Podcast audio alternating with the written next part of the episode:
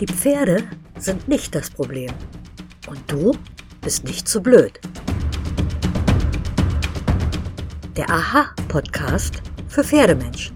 Von und mit Maren Diel und Silke Jahn.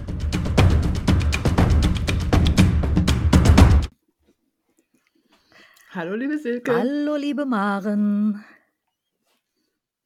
Und hallo, liebe Zuhörerinnen und Zuhörer. Mittlerweile sind wir ja bei Folge 4 unseres Podcasts und heute geht es um das Thema Schubkraft und Tragkraft.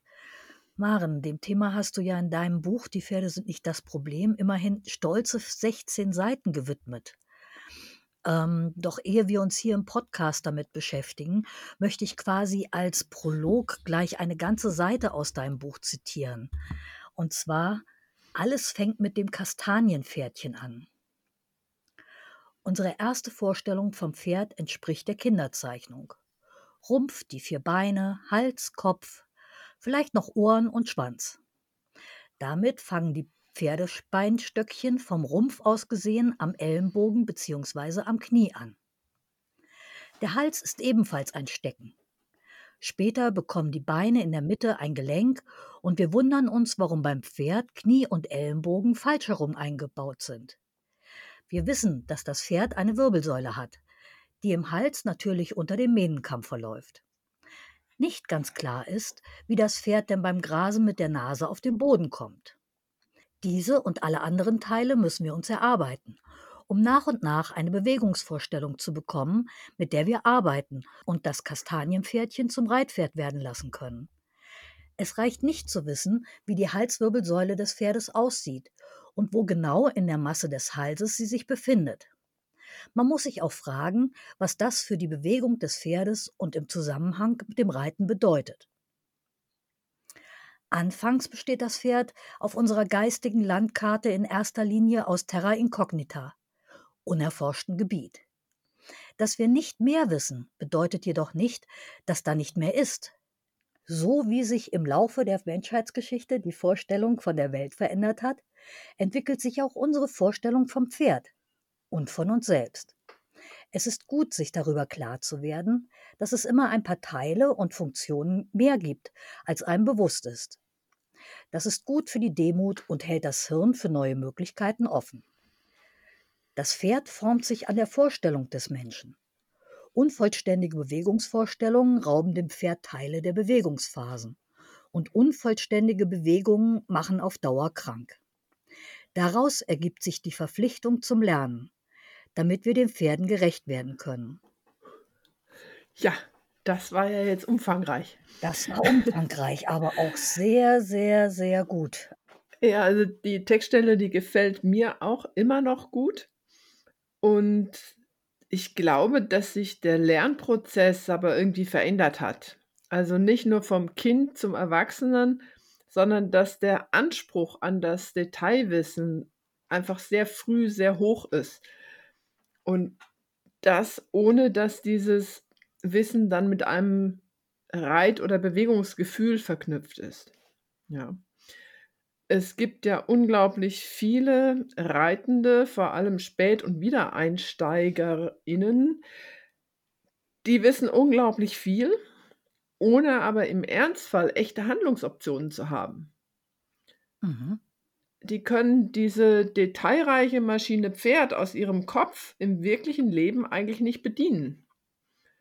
Und dann ist da eben noch der Anspruch, dass der menschliche Körper irgendwie aus dem Stand und ohne größeren Erfahrungsschatz perfekt agieren soll.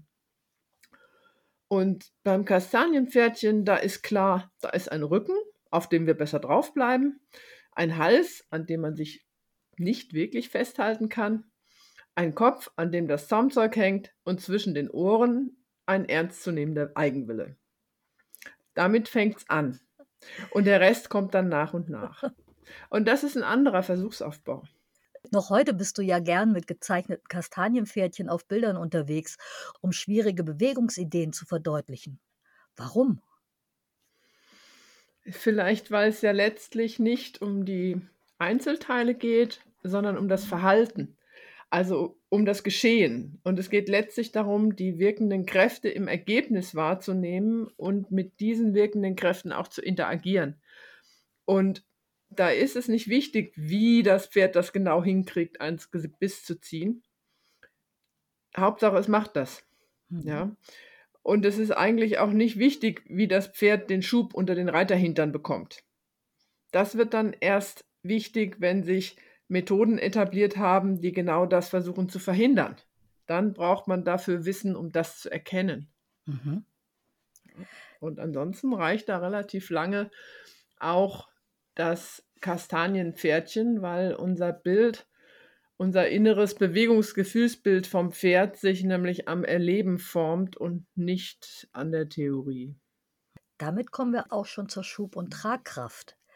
Wie definierst du eigentlich diese Begriffe und warum sind sie so wichtig? Also mit der genauen Definition hat sich für mich seit dem Erscheinen des Buches sehr viel getan. Aber grundsätzlich ist immer noch die Hinterhand für das Vorwärts zuständig, und die Vorhand für den Abstand zum Boden. Und in diesem Zusammenhang ist dann noch wichtig, dass man Schubkraft und Tragkraft weder praktisch noch theoretisch und nach den Gesetzen der Physik ineinander umwandeln kann. Das ist ein bisschen gemein, weil das ja das ist, was eigentlich alle wollen. Und warum das so ist, erkläre ich im Kurs über die Bodenreaktionskräfte. Ja, dann mhm. nehme ich die Physik dazu auseinander und mache die verdaulich. Aber alle Welt redet doch davon, dass man beim Pferd die Hinterhand unterarbeiten muss, damit das Pferd Tragkraft entwickelt. Das ist also völlig falsch. Also richtig ist, dass eine geschmeidige Hinterhand eine der wesentlichen Qualitäten eines angenehmen Reitpferdes darstellt. Und dass man eine solche dadurch bekommt, dass man die Hinterfüße möglichst weit unter das Pferd bringt, das ist ein unausrottbares Gerücht. Und dass eine solche untergeschobene Hinterhand Tragkraft entwickeln und am besten noch mit Hilfe der nicht vorhandenen Hebel die Vorhand anheben und dadurch entlasten soll, das ist einfach ein Bild, auf das der größte Teil aller Erkrankungen des Bewegungsapparates bei Pferden zurückzuführen ist und wie sinnvoll das ist, die Vorhand mit der Hinterhand anzuheben. Das könnt ihr einfach alle ganz einfach im Selbstversuch testen. Ihr tragt ab sofort beim Misten die Schubkarre vor euch her. Und wenn ihr es euch leisten könnt, nicht selbst zu misten, dann halt im Supermarkt den Einkaufswagen. Viel Erfolg, Phil. Genau.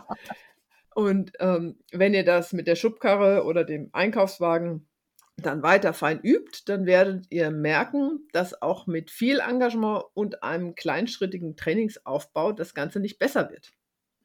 Das Konzept von Tragkraft, so wie es in den meisten Fällen gelehrt wird, das ist eine Krücke für Reiter und für das Pferd völlig unbrauchbar.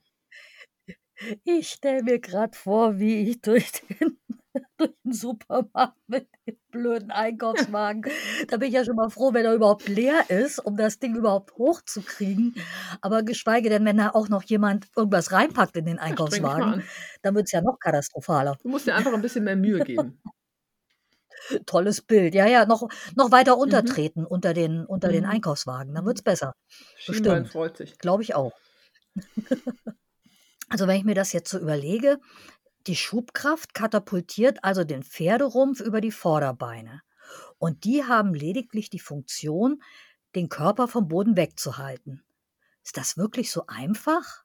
Ist das wirklich Tragkraft, was die Vorhand da veranstaltet, oder ist das nicht eher Stützkraft? Ganz eigentlich ist das weder noch. Ja, also die Tragkraft beschreibt dann wenigstens ein wünschenswertes Ergebnis, wie auch immer man das dann letztlich erzielt. Aber Stützkraft ist auf jeden Fall ein viel zu statischer Begriff. Auf Seite 48 in deinem Buch hast du auch geschrieben, sobald das Pferd sich in Bewegung setzt, verändert sich alles. Denn jetzt geht es um Kraft und Schwungrichtungen. Und da ein Pferd ziemlich viele Gelenke hat, werden die Kräfte mit Hilfe des Faszienkörpers ziemlich oft umgelenkt, um die gestellten Aufgaben erfüllen zu können. Das macht es für den Betrachter nicht einfacher, aber interessant. Weiter unten hast du dann nochmal geschrieben, bei gesunder Bewegung aus einem gesunden Faszienkörper heraus ist jedes Gelenk daran beteiligt, dem Schub die benötigte Richtung zu geben. Also der energiegeladene Faszienkörper flitscht quasi den Körper über die Vorderbeine in die angesteuerte Richtung. Hattest du das damals so gemeint? Auf jeden Fall schön beschrieben. Also genau genommen flitscht der Faszienkörper sich selbst über die eingebaute Rampe der Vorderbeine.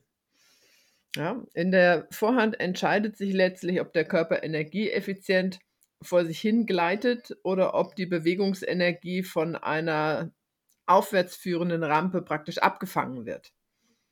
Ja, sobald der Körper in mhm. Bewegung ist, haben wir es mit einem Momentum zu tun, also der Bewegungsenergie des Körpers, die gelenkt werden kann. Und was aus dieser Bewegungsenergie letztlich wird, entscheidet sich durch den Einsatz der Vorhand. Mhm. Du gehst dann gleich dazu über, die Schub- und Tragkraft beim Longieren unter die Lupe zu nehmen. Warum das Thema? Ja, vor allem auch warum beim Longieren. Ähm, ich hatte damals in meinem Kundenkreis und auch darüber hinaus ganz viele Pferde, denen es definitiv an Bewegung gemangelt hat und dazu gehöre ich eben viele Pferdehaber, die reiterlich nicht in der Lage waren, ihre Pferde ausreichend schwungvoll zu bewegen. Und dann fehlte auch noch irgendwie allen Beteiligten eine Grundidee davon, wie ein Pferd sich überhaupt schwungvoll und dann auch noch um die Kurve bewegen kann. Und in dem Kapitel, auf das du dich jetzt beziehst, habe ich so als ersten Schritt versucht, die Draufsicht der Menschen mit den Bewegungsmöglichkeiten der Pferde in Übereinstimmung zu bringen. Und das, mhm. was Mensch sieht, ist eben die Form, aber diesem Sehen fehlt eben fast immer das Gefühl für die Funktion, also für die funktionalen Zusammenhänge im Körper und das eigentliche Geschehen. Und das habe ich eben versucht äh, in meinem Buch so zu ergänzen, dass diese verschiedenen Ebenen dann auch übereinander passen. Mhm. Du hast dem Iliosakralgelenk dabei eine besondere Funktion bei der Übertragung der Schubkraft zugesprochen. Kannst du das nochmal genauer erklären? Schließlich hat das ISG dich zum LSG Genau, das hat mich geschickt. ja, also Zunächst mal kennen ja alle, die ihre Pferde irgendwie osteopathisch oder physiotherapeutisch betreuen lassen, die Iliosakralgelenke. Ja, da gibt es so gut wie immer einen Befund. Ich weiß nicht, wie oft ich das schon gehört habe mit der hat ISG. Die zwei Iliosakralgelenke sind die Verbindungsflächen zwischen dem Kreuzbein und dem Becken. Und wenn ihr jetzt eine Vorstellung davon haben wollt, was da für ein Bewegungsspielraum ist, dann legt ihr eure Handflächen mal aneinander und drückt die auch ein bisschen zusammen. Mhm. Und dann verschiebt ihr mal ganz leicht eure Hände gegeneinander, mhm. ohne dass die übereinander rutschen. Ja, und dann merkt ihr, also Haut bleibt auf Haut und die Knochen bewegen sich irgendwie im Fleisch und da ist nicht viel Bewegung drin. Das ist nicht viel. Und das ist ungefähr so der Bewegungsspielraum im Iliosakralgelenk. Und die meisten Befunde im Iliosakralgelenksbereich sind aber auf Fehlfunktionen im Bereich des Lumbosakralgelenks zurückzuführen. Das hatte ich damals noch nicht fertig zu Ende gedacht, weil ich eigentlich erst bei meinen Recherchen zu diesem Buch überhaupt auf das Lumbosakralgelenk auch gestoßen bin. Und ähm, das war dann, das war dann auch so kurz vor Fertigstellung des Buches, da war eigentlich schon fast alles fertig und dann habe ich das Thema weitestgehend nach hinten rausgeschoben. Ich glaube, ich habe mal eine kurze Bemerkung dazu drin und das war es dann. Aber die Sache mit dem Lumbosakralgelenk, das war dann später so ein echter Augenöffner. Also auch in Bezug auf äh, Schubkraft und Tragkraft. Ja. Weil das, was sich mir gezeigt hat in meinen damaligen Beobachtungen, war, dass die Schubkraft irgendwie komisch in diesem Bereich ankommt.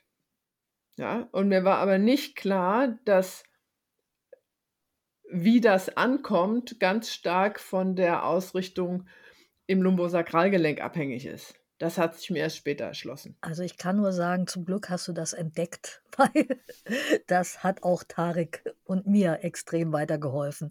Danke nochmal für deinen Entdeckergeist. Ja, das hat schon viel, das hat schon vielen geholfen. Ja, ja. also diese, allein diese Information, ohne dass da irgendwie viel dazu erklärt ist, allein die Information hilft meistens schon eine ganze Ecke weiter. Ja. Gehen wir mal von hinten, vom LSG zur Vorhand. Die Vorhand soll ja quasi ausschließlich aufwärts federn. Warum denn nicht vorwärts? Ähm, also die Vorhand soll sich ja auf jeden Fall schon vorwärts bewegen. Ja, das heißt, dadurch federt sie im Prinzip auch vorwärts, aufwärts. Aber das sollte auf das zurückzuführen sein, was wir im etablierten Sprachgebrauch eben als Schubkraft bezeichnen. Und ungesund wird es, wenn die Vorderbeine den Körper vorwärts stemmen. Also egal auf, ob aufwärts oder abwärts. Ja, das ist dann wurscht. Und in den natürlichen Bewegungen eines Pferdes ist für den Hausgebrauch, für die Bewegungssituation, in der es gerade ist, eigentlich immer genügend vorwärts, um sich so zu bewegen, wenn wir ihm das nicht kaputt machen. Daher macht also jetzt die Vorhand den Abstand zum Boden und die Ausrichtung dieser besagten Rampe, über die, wie du das vorhin so schön erklärt hast, der Körper flitscht. Ja? Oder an der die Energie sich auch auslaufen kann. Also vielleicht kann man die Vorhand auch vielfältiger betrachten wie eine Meeresküste. Ja? Also das kann eine Steilküste sein, wo sich die Wellen der Schubkraft dann brechen. Das ist dann ein bisschen unrund und wahrscheinlich auch ungesund. Und ähm, das kann aber auch genauso eben ein langer Sandstrand sein, an dem die Energie auslaufen kann. Ich liebe deinen Satz, lieber ehrlich dilettantisch als zwanghaft korrekt daneben. Weil damit habe ich mich selber ertappt. Und zwar, als ich versucht habe, das Schulter herein zu verstehen. Je mehr ich darüber gelesen habe und wie man das zu reiten hat und wie das Pferd äh, sich zu bewegen hat, desto mehr habe ich mich eigentlich vom gymnastizierenden Ursprungsgedanken einer solchen Übung entfernt. Weil umso mehr habe ich immer versucht, dem Pferd zu sagen, wo es seine Füße hinsetzen soll.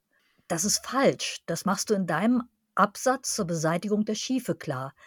Denn wir versuchen ja bereits beim Longieren das Pferd in eine bestimmte Form zu pressen und schaden ihm damit mehr, als wir es gymnastizieren, oder? Man kann das so sehen, dass das, was das Pferd an der Longe zeigt, sozusagen seine derzeit und unter diesen Bedingungen bestmögliche Lösung des Problems um den Menschen drumherum laufen darstellt. Ja? Und wenn wir ein anderes Ergebnis wünschen, dann müssen wir die Bedingungen ändern. Also zum Beispiel den Longenführer austauschen oder mehr Energie ins System bringen oder äußere Begrenzungen nutzen oder die Linienführung ändern. Ja, da gibt es bestimmt auch noch mehr Möglichkeiten. Und was aber nichts bringt, eben ist letztlich das Herumgeschraube an den Einzelteilen. Mhm. Äh, ich hatte ja damals geschrieben, wo das Pferd seinen Huf absetzt, ist zunächst egal, um nicht zu sagen völlig wurscht. Es geht zuerst um die Ausrichtung des Schubes. Und heute würde ich sagen, es geht darum, unterschiedliche Aufgaben zu lösen. Und die Aufgabenstellung muss eben immer als lösbare Aufgabe so gewählt sein, dass die Lösung des Pferdes dem entspricht, was ich üben möchte.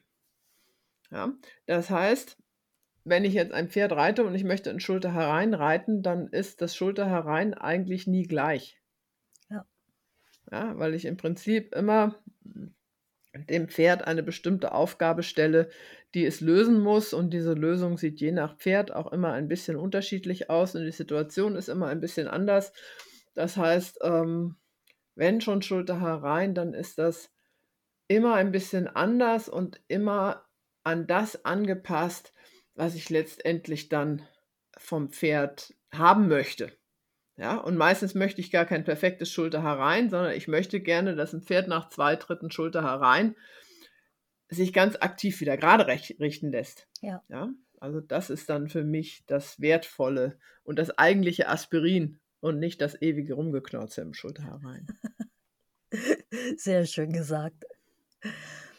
Du sprichst bei deinen Ausführungen zum Longieren auch von aktiver, exzentrischer Dehnung. Was meinst du denn damit? Also damals war das so, dass die Dehnungshaltung meistens als so ein passiv entspanntes Loslassen nach vorwärts-abwärts verstanden wurde und im schlimmsten Fall dann auch noch vorwärts-abwärts ans Gebiss. Und daran hat sich leider noch nicht so richtig viel geändert.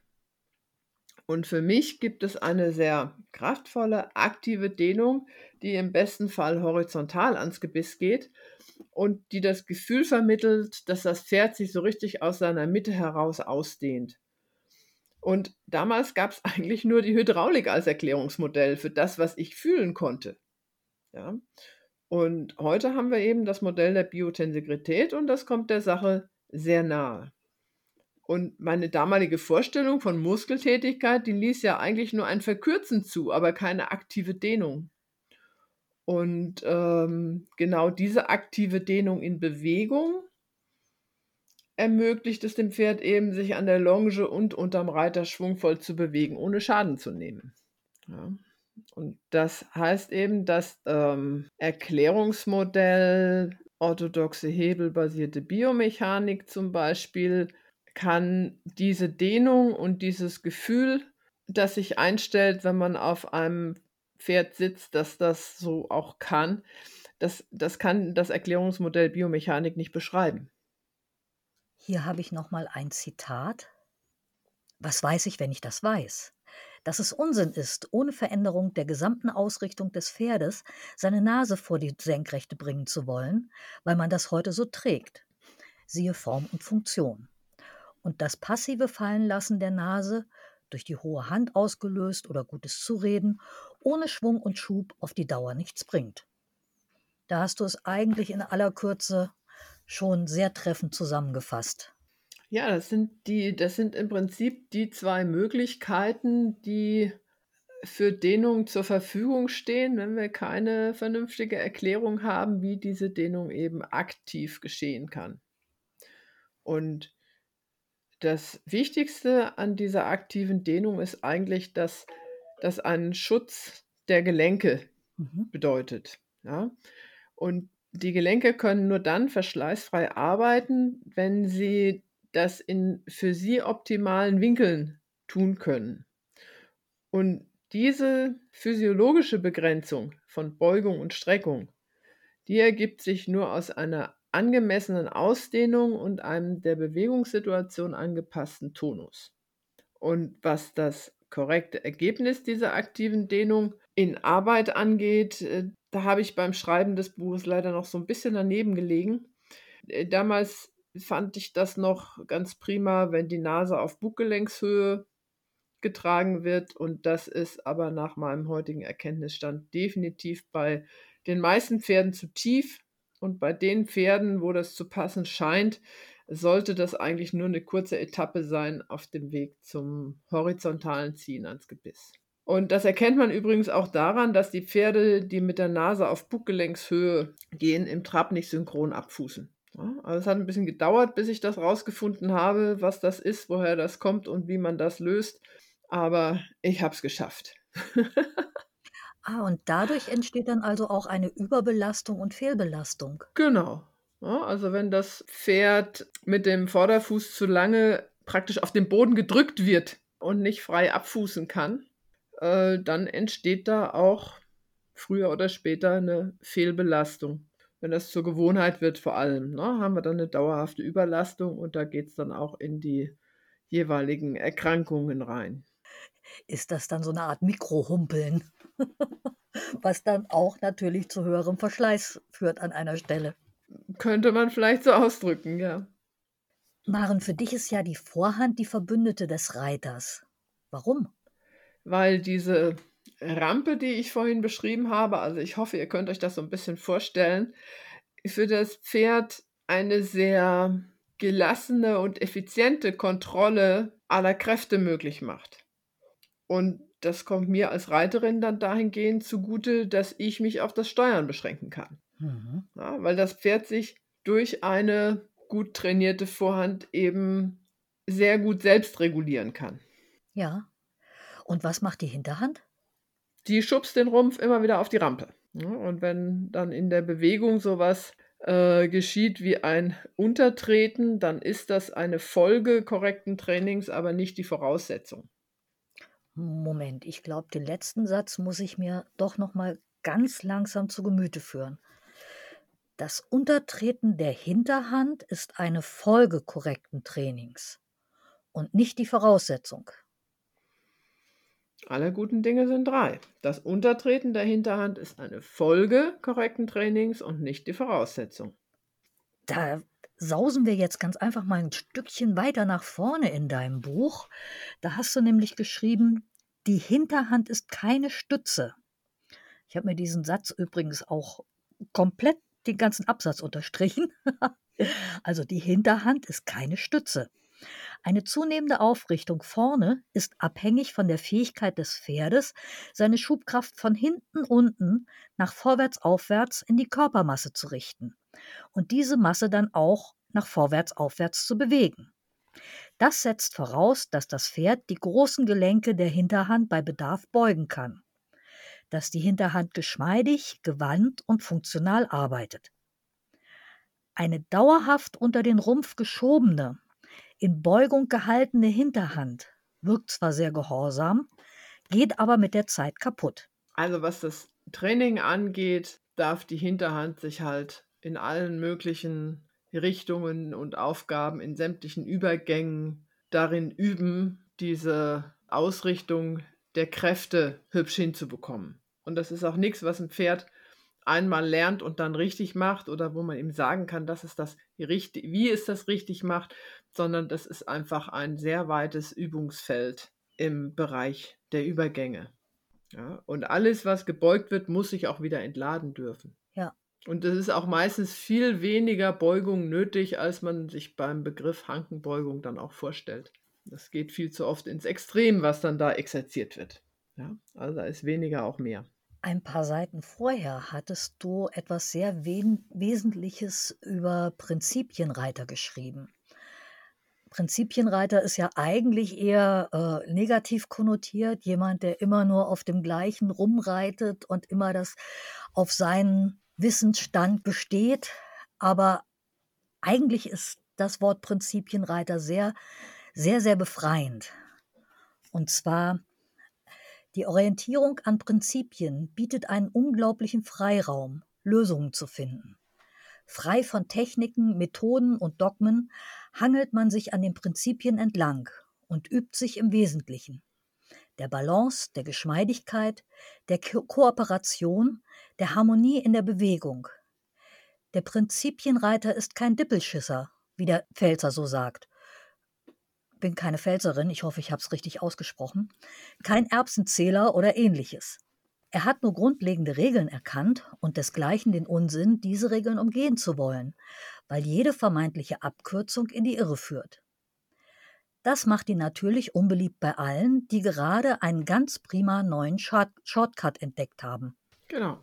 Und in dem Fall ist dann der Prinzipienreiter eben auch jemand, der nicht müde wird zu betonen, dass da offensichtlich jemand was noch nicht richtig verstanden hat. Ja, so, da geht es nicht ums Recht haben, sondern um, um zu erkennen, ob da was verstanden worden ist oder nicht. Und die ganzen Shortcuts in der Reiterei sind natürlich sehr beliebt und man kann sich auch für den persönlichen Gebrauch den einen oder anderen vielleicht zunutze machen, aber als äh, generelle Grundlage für die Ausbildung von Pferden taugen die halt einfach nichts.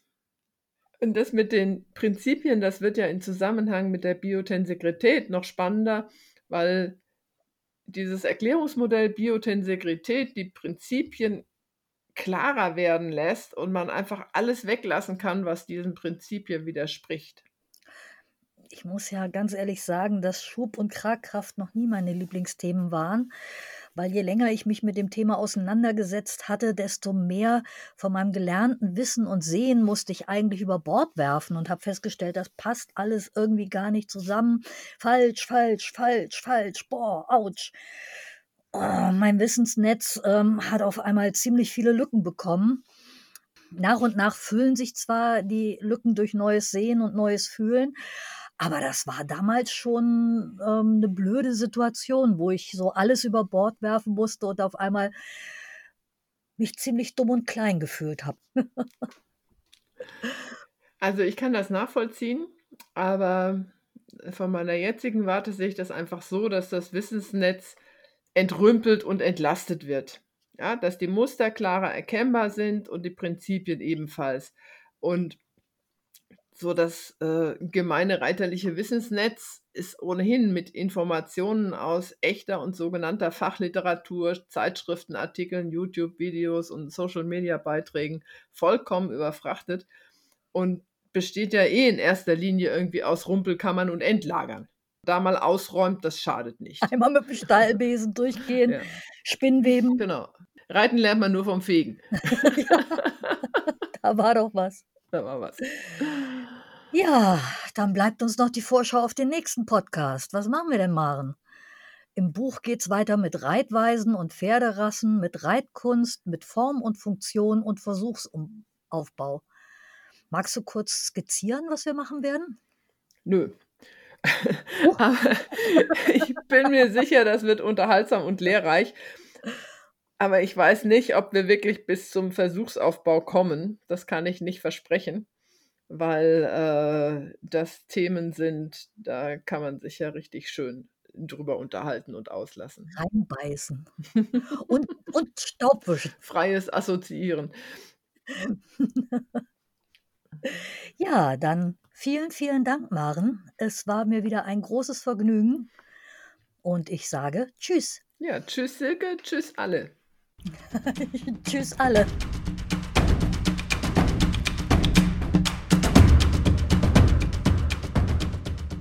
Ui, dieser Podcast hat euch nicht abgeschreckt? Ihr wollt mehr wissen? Dann googelt einfach Maren Deal. Auf ihrer Website findet ihr einen ganzen Werkzeugkasten, um euer Gehirn auf Trab zu bringen und eure Pferde fit, gesund und glücklich zu machen.